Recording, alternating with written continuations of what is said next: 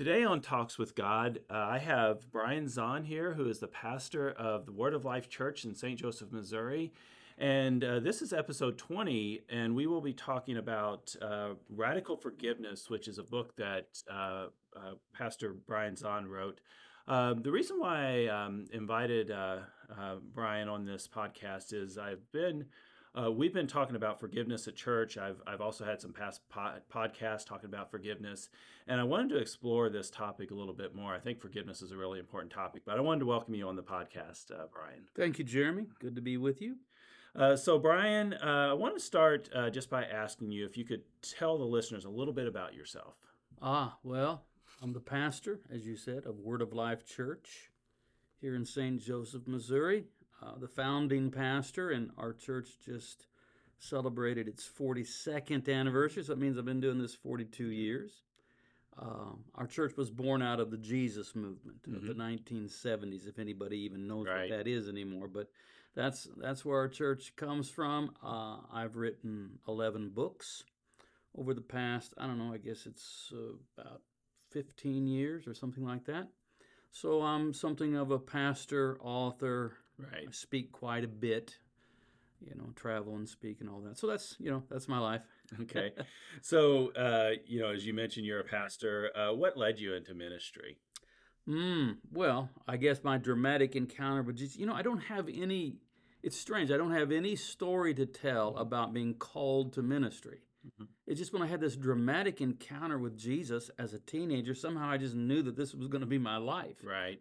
And by the time I was 17, I was leading a ministry here in St. Joseph. That was it was a coffee house ministry. That's what we had during the Jesus right. movement. It was kind of like a music venue called the Catacombs. And after about five years of that, uh, we kind of just recognized that we we essentially were a church. Right. We were functioning as that. So we just made the leap to meeting also on Sunday mornings and. Uh, I was the pastor. yeah. I mean, it's a crazy story, right. and it's it, but uh, yeah, I don't have any story of being called to the ministry. I just fell into it with my conversion. I, that's the right. best I, I can describe it. Uh, so, can you give our listeners a little bit more information about the Word of Life? Uh, well, you know, church of 42. We're a non denominational church, which I generally say I don't even believe in. yeah. but it's just what happened. You know, it's, it's just how the church came about.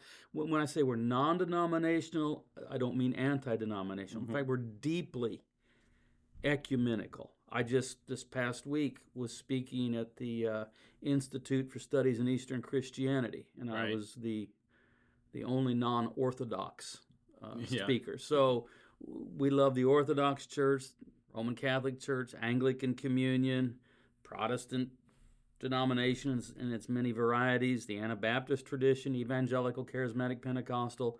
So we try, I mean, we probably could be described as having, as I mentioned, Jesus movement and charismatic movement roots, mm-hmm. but that doesn't really define us.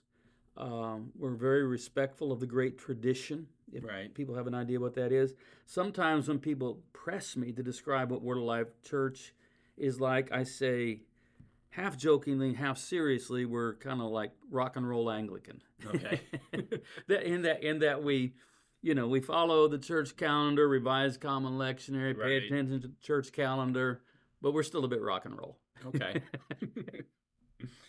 Uh, so you wrote a book uh, called Radical Forgiveness. I think it was under a different title. I yes, yeah. yes. It came out. I still think of it as unconditional. Okay. It was published. I don't know what year, whatever year it was published in hardback as unconditional. The call of Jesus to radical forgiveness. And then when it came out in paperback, the publisher changed the title, mm-hmm. which I don't like because yeah. it confuses people. Um, so, so everybody out there Unconditional in red hardback and Radical Forgiveness in blue paperback okay. are the same book. I see. Don't buy them both. okay. So, what led you to write this book? Hmm. That's a, it was so long ago. What What did? Uh, I think. Well, I I can answer. I can answer that question. Um, So I mentioned, you know, we became a church officially in November of 1981. And uh, by the time I was in my 40s, mid 40s really, like 20 years ago, I'm 64 now, um, I, began to be somewhat disenchanted with Christianity American style. That's how I would describe it. Not not disenchanted with Jesus, Right. but I felt like the Christianity that I knew was too consumerist oriented, Mm-hmm. uh, too thin, too American. And so, as part of my quest to understand how we could make certain corrections, I began to try to zero in on what I really thought of as the epicenter of Christian faith. Right. And that led me to a deep meditation on the centrality of forgiveness in the heart of the Christian gospel as both recipients and those that extend forgiveness. And so that that's that was the impetus for the Right. book. Okay.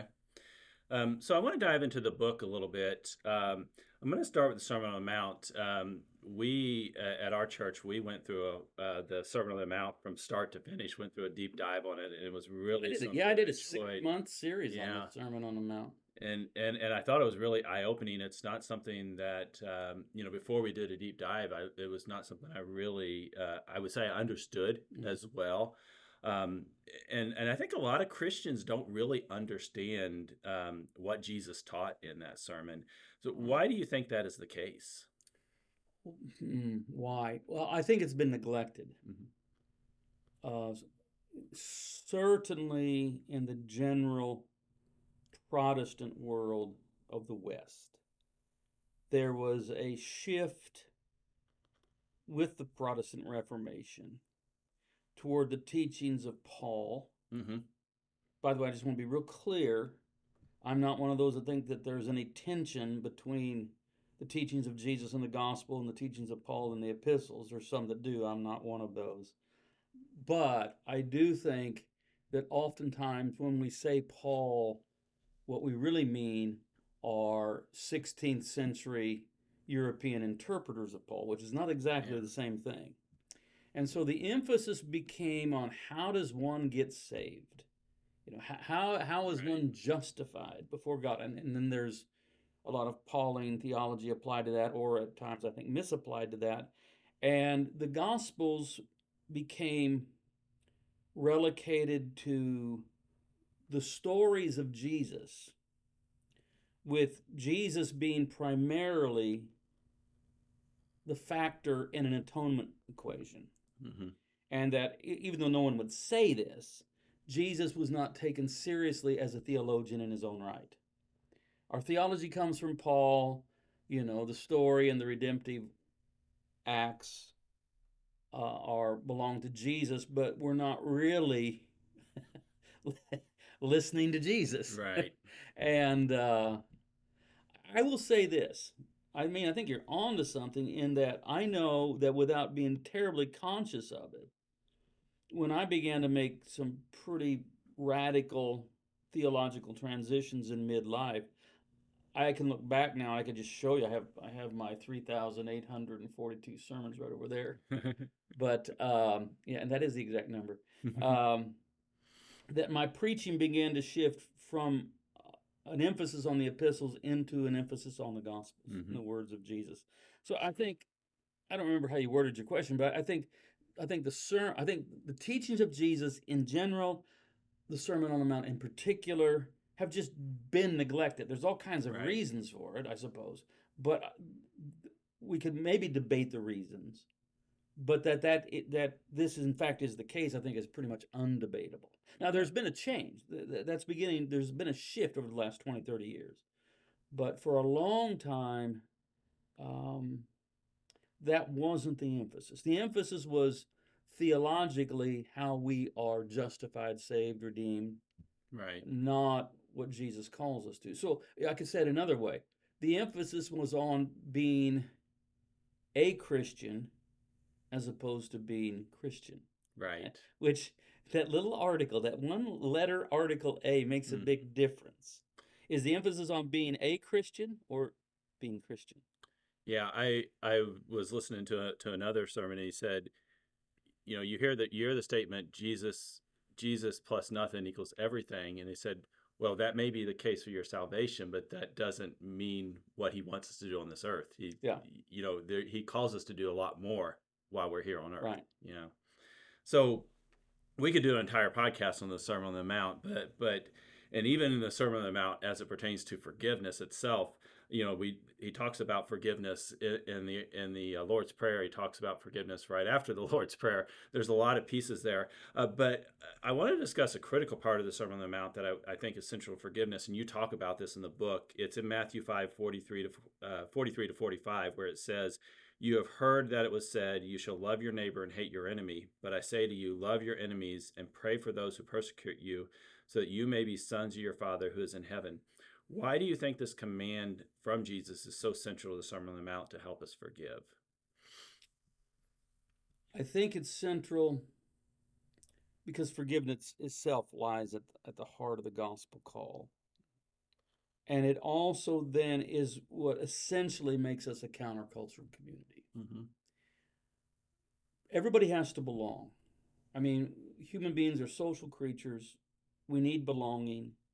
You know, we can we can play it acting the role of the rebel, but all of us, you know, even if we are, you know, the the motorcycle leather clad Right. motorcycle, we still want our motorcycle gang, you know. Right. And so we all have to belong. And the easiest way to define the us of our belonging is in contempt of them that are not. Right. And it's it's just a very easy way to form social cohesion. It's demonic. right. It's what Jesus condemns, but it's easy. hmm And it's it's so cathartic at times. See what we do, and we do this all unconsciously. We pool together our collective anxiety, insecurity, fear, loathing, rage, and as a group, we project it upon some vilified other. You know, it could be a political group, an Mhm. ethnic group, a religious group, or whatever. And and we say they're the source of what's wrong with the world, and we vilify them, scapegoat them, blast them, blame Mhm. them, and it produces actually a tremendous cathartic experience within the group. It feels holy. It's not holy, it's unholy, Right. but it feels holy. And so Jesus challenges all of it. And that's the radical side of it. You know, the radical forgiveness. Right. You know, to forgive one another our social faux pas within our own group. ah, okay, that's all not probably not all that hard.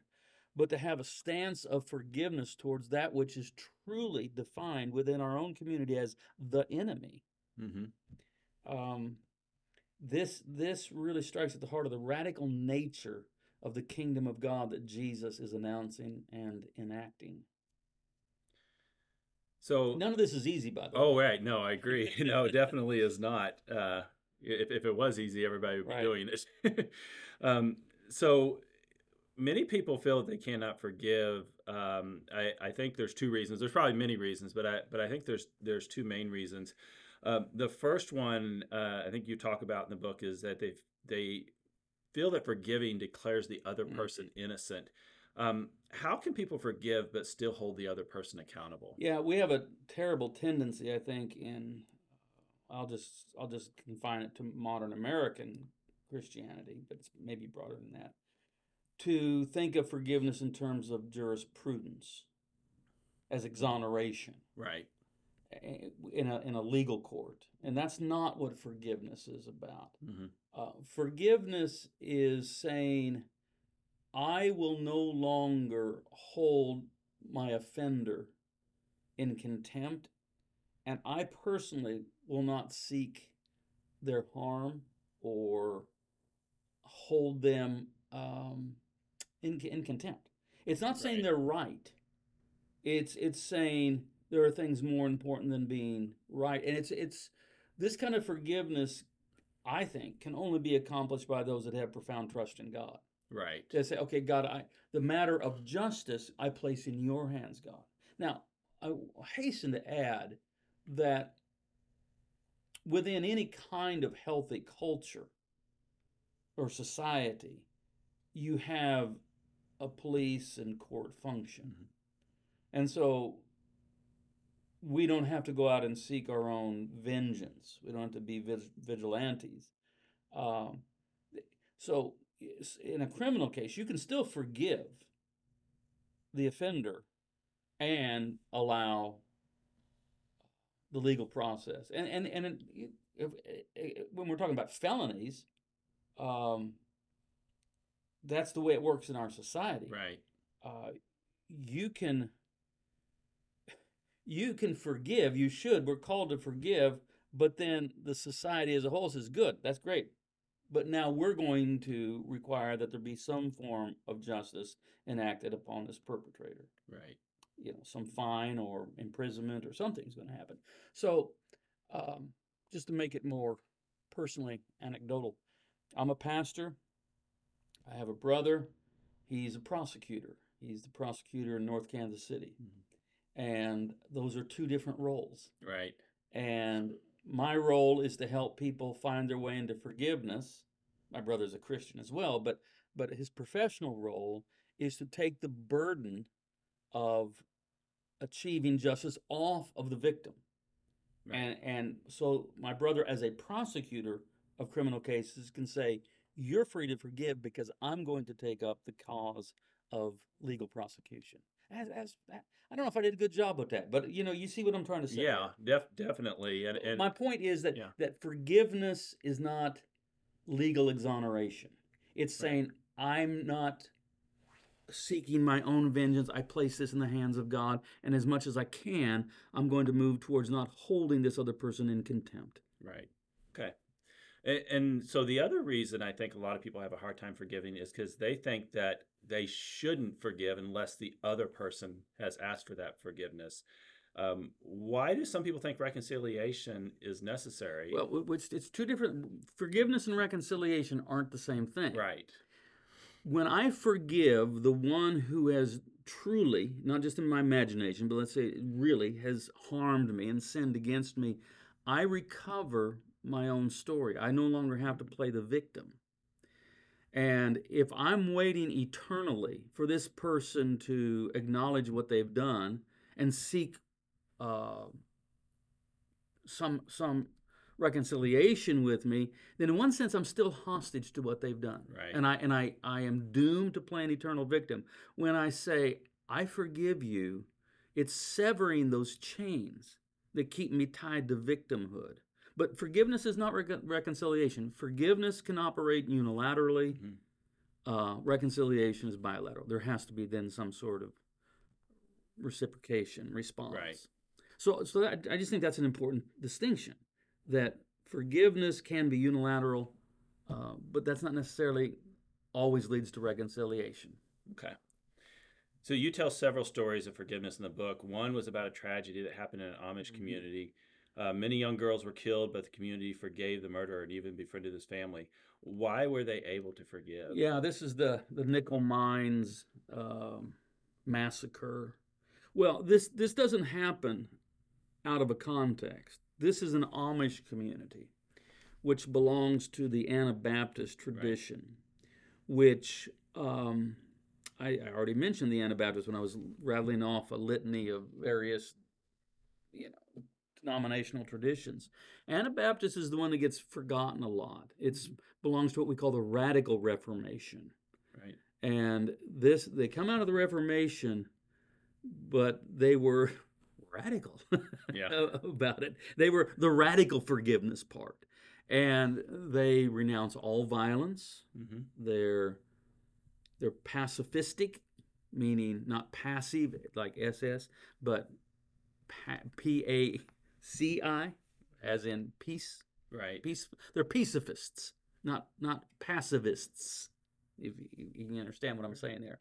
And so they, they're formed in that tradition that they will not seek violent retribution. They just won't. And that this is at the heart of their faith community is is forgiveness. And i just that story i mean i you know I haven't visited that story for probably 10 years, so I don't have all the details fresh in my mind, but it's quite a remarkable story. Right. Yeah. And you, I mean, I understand the nature of your question. How in the world could they do that? But if you if you interview the people that are a part of that, they they'll tell you that there was no. They didn't have to learn how to do it then. right. They had been formed in that. And they, as a community, knew this will be our response. We will seek forgiveness. And to the extent that they immediately befriended the wife and extended family of uh, this murderer that had taken the lives of their children, you know, in, in a school massacre. And um, to them, it wasn't extraordinary. To them, it was, you know, this is this is how we live our faith. Right. And I think it goes back to part of where you see it, the difference between being a Christian and being Christian. And and you talk about being Christ like uh, in, in the book. You mentioned earlier about this us versus them paradigm. Um, can you talk about that a little bit more and and how being how being Christian, being Christ like, uh, can help us shift that paradigm? Yeah, I mean, it is. It lies at the heart of how our societies are formed. We're generally formed um, by an antagonism towards some other them, and Jesus, I think, is trying to open our eyes to the reality that there there are no them. Right. There's only us. Them is an artificial construct. Um, and it goes, you know, if you want to use scripture, you go back to the very beginning where you have Cain and Abel. hmm Cain is a agriculturalist. Uh, Abel is a herdsman.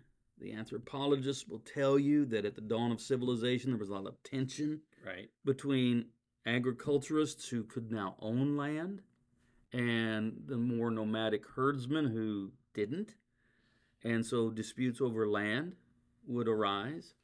And in the story of Cain and Abel, there's a moment when Cain is warned. God, in fact, says, Cain, sin is crouching at your door. Its desire is for you, but you must master it. Right. Well, he doesn't. And in a field, because I think that's probably what the dispute was over, in a field, we're told he rose up against his brother and slew him. But to arrive at that point where he can kill his brother, he has to go through a series, I'm quite sure, of mental gymnastics. Well, he's, you know, technically, he's, technically he's my brother, but he's really other. hmm I mean, enemy. I mean, it has to be done. I mean, I need this field.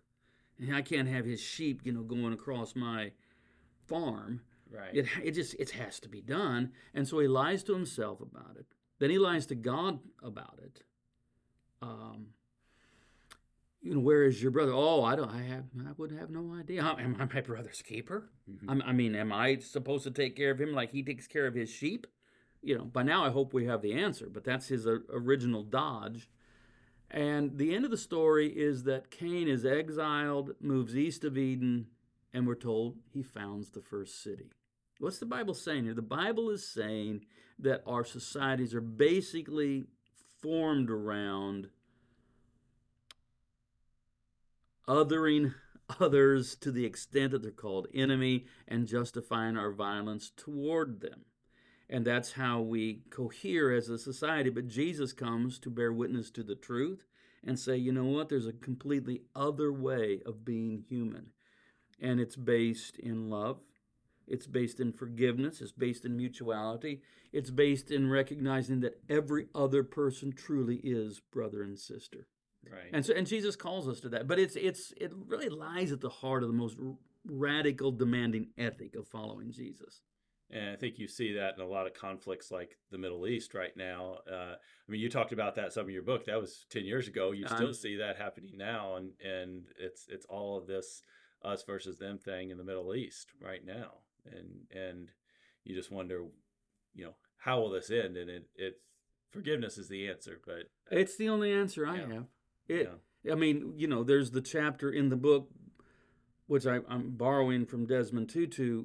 Without forgiveness, there is no future. right, Uh, I mean, without forgiveness, we just we just stay stuck in the same cycle of violence and retaliation and violence and retaliation. The Yeah. only way, the only future possible is open through the door of forgiveness.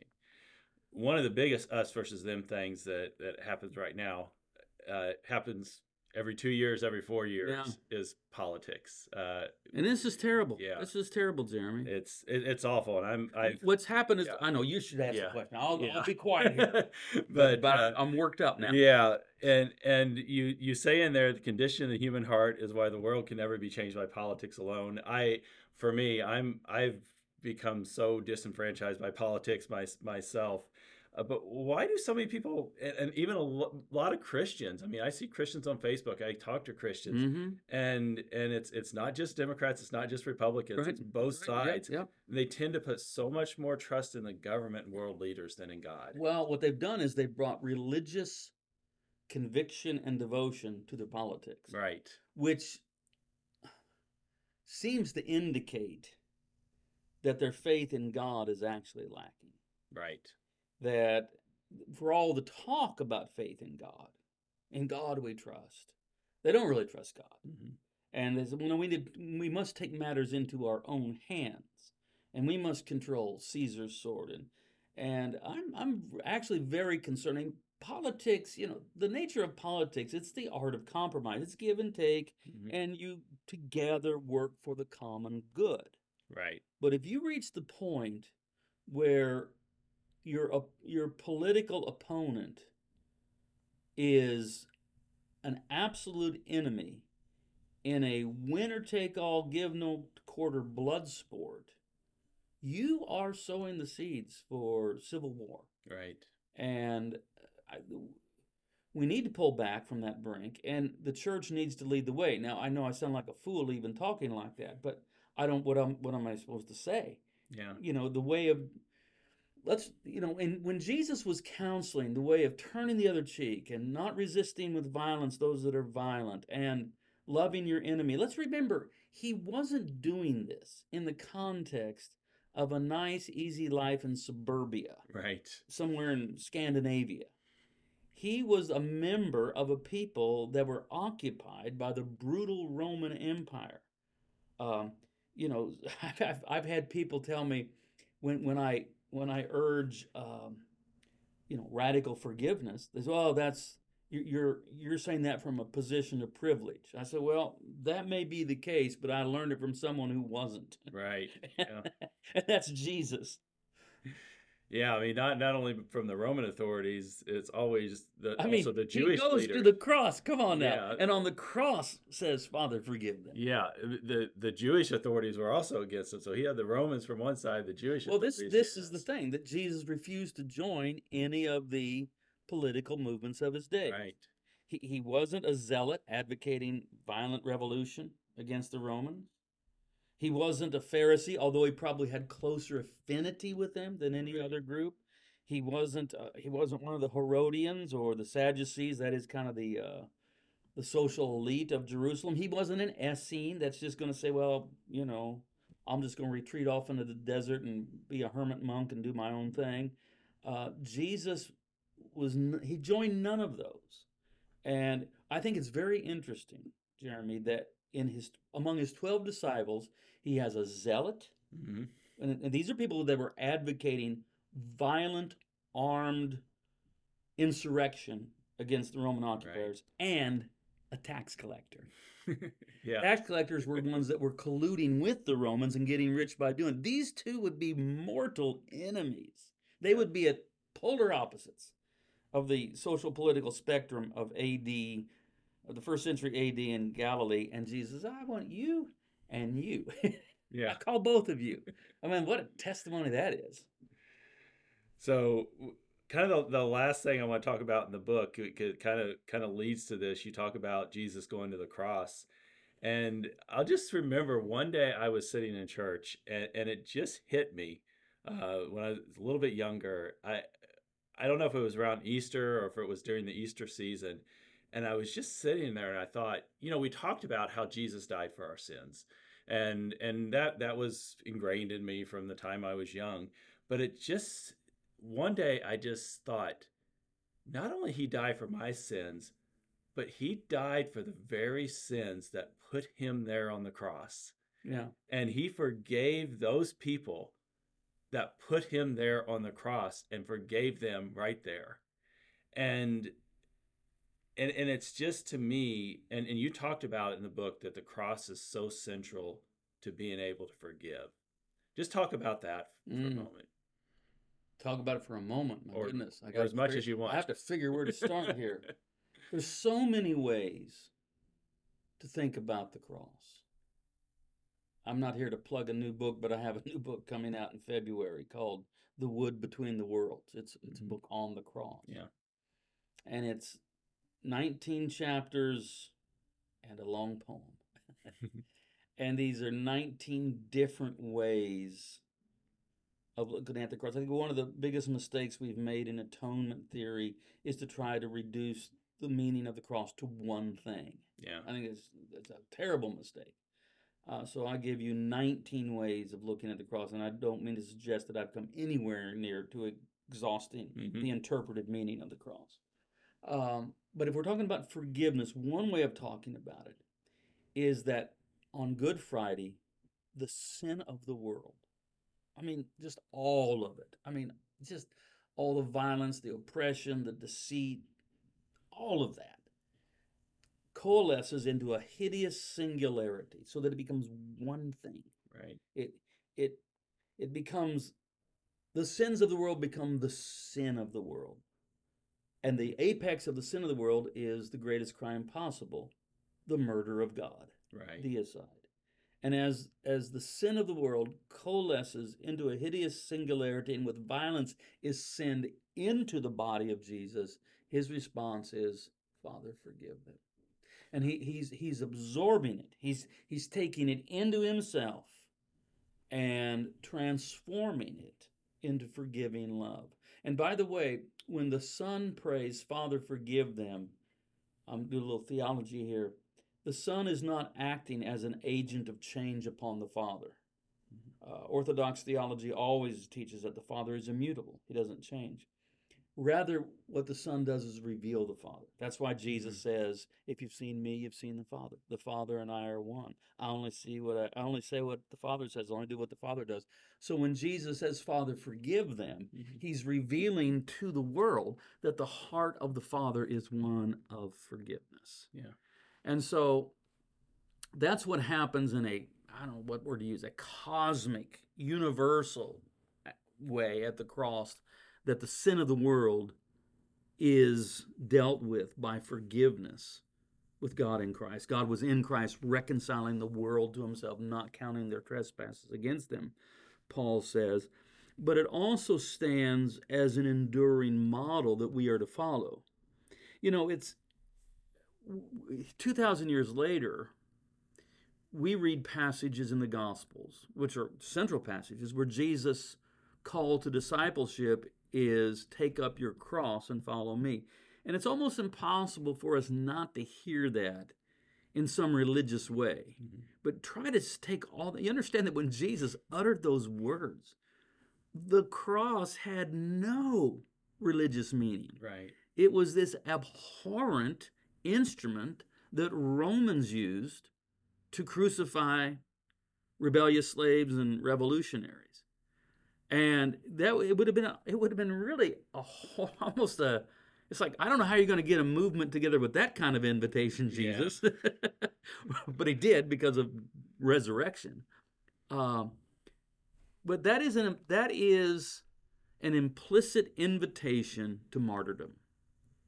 That Jesus says we are going to go into the world as a nonviolent, forgiving band of followers of Yahweh. And there is a distinct possibility that violence will come your way because violence cannot tolerate the presence of one who owes it nothing, to quote Rene Girard. Uh, so you might as well, you- you're saying, hey, hey, I brought my own cross with me, so if you want to nail me to it, I saved you the trouble of finding one. Here it is. But th- I'm going to follow the way of Jesus no matter what you do. Yeah. And so that a thousand or twelve hundred years later, the cross ends up put on the shields of crusaders just shows you how far off we can get. I mean, that's that's the very Mm. antithesis of the meaning of the cross. Yeah. So the last thing I want to ask you is if you could leave our listeners with one takeaway from our conversation, what would it be? That the way of Jesus is not easy, but it is possible, and it is the way that leads to life. It's narrow and it's strenuous, but it's possible and it's worth it. And it's the only way that ultimately leads to life. Everything else is just a way that leads to death. Well, I want to thank you for your time. I appreciate this. This was great. Uh, really great insights into forgiveness. Uh, I hope our listeners really take some of this to heart uh, and uh, think about how we can be uh, forgive and really radically forgive others. Um, I know there's some some things I want to share in the show notes. Uh, want to share information about your books, uh, upcoming books too. I know you weren't here to plug it, but I do want to want to share any information on how they can uh, find your books. Uh, share information about Word of Life Church as well, and uh, just any other information you want to share with them. So I'll put any of that in the show notes as well. All right. Thank you, Jeremy. So, uh, but uh, we'll have all of that information there uh, for everyone. And but uh, once again, I just want to thank you for your time. Thank you.